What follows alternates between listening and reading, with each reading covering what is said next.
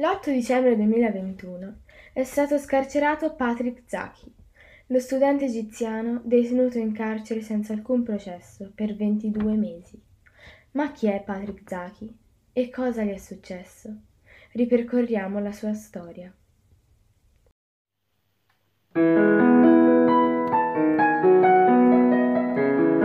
Martedì 14 dicembre 2021 Frame La storia di Patrick Zaki cura di Margherita Nicoletti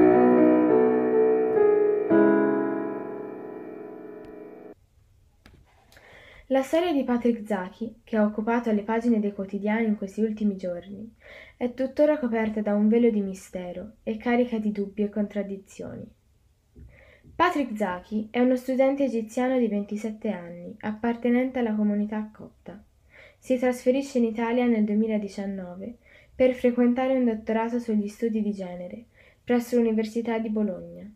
Diventa poi attivista per i diritti umani e svolge ricerca per l'Egyptian Initiative for Personal Rights. In Italia si era ambientato benissimo. Il 7 febbraio 2020 rientra in Egitto per incontrare la famiglia in un breve periodo di vacanza accademica, ma all'arrivo all'aeroporto del Cairo si trova inaspettatamente di fronte degli agenti dei servizi di sicurezza che lo arrestano senza spiegazioni. Viene interrogato dalla polizia e tenuto in isolamento per molte ore, dopodiché è trasferito a Mansura, sua città natale, distante circa un centinaio di chilometri dal Cairo. Lì viene trasferito in carcere e secondo i suoi legali viene anche bendato, picchiato, torturato con scosse elettriche e minacciato di stupro. I capi d'accusa formulati a suo carico sono incitamento alle proteste illegali, sovversione, diffusione di false notizie, propaganda per il terrorismo e gestione di un account social che punta a minare la sicurezza pubblica. A noi italiani viene subito in mente la vicenda di Giulio Regeni, il dottorando di Cambridge che studiava dinamiche sindacali, rapito il 25 gennaio 2016, ritrovato senza vita il 3 febbraio sulla strada fra Alessandria e il Cairo. Sul suo corpo segni di tortura, e sulla sua morte, quattro anni dopo, ancora buio.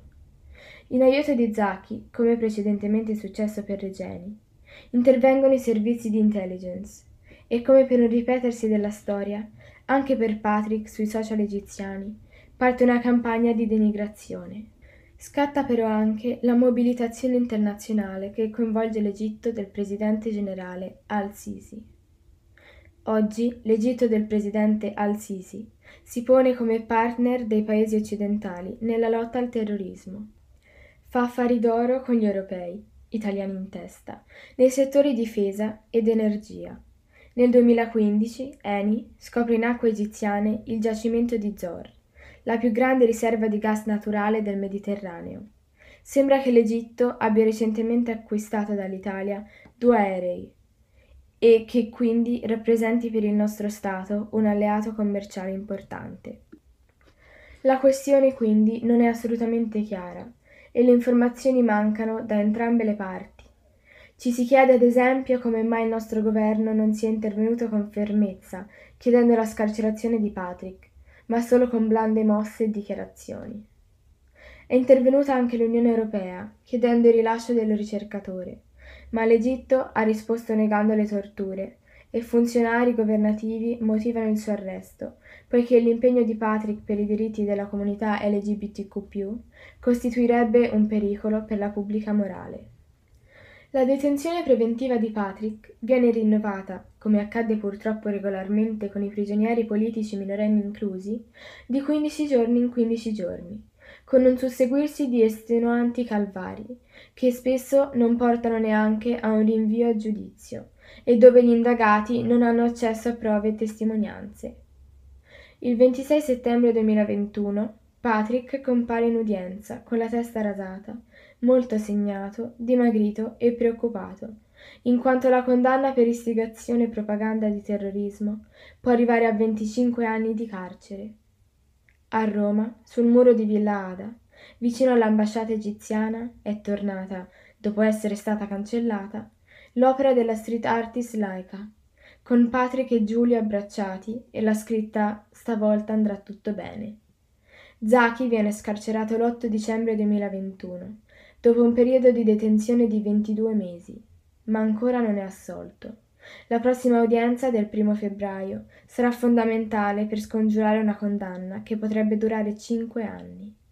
Quasi tutte le accuse a suo carico sono cadute, ma l'ultima rimasta in piedi, diffusione di notizie false, potrebbe costargli una condanna senza diritto di appello. È importante porre molta attenzione sulla storia di Zaki, conoscere la verità del suo lavoro, sul suo spirito di pace e giustizia, evitando di strumentalizzare la sua vicenda.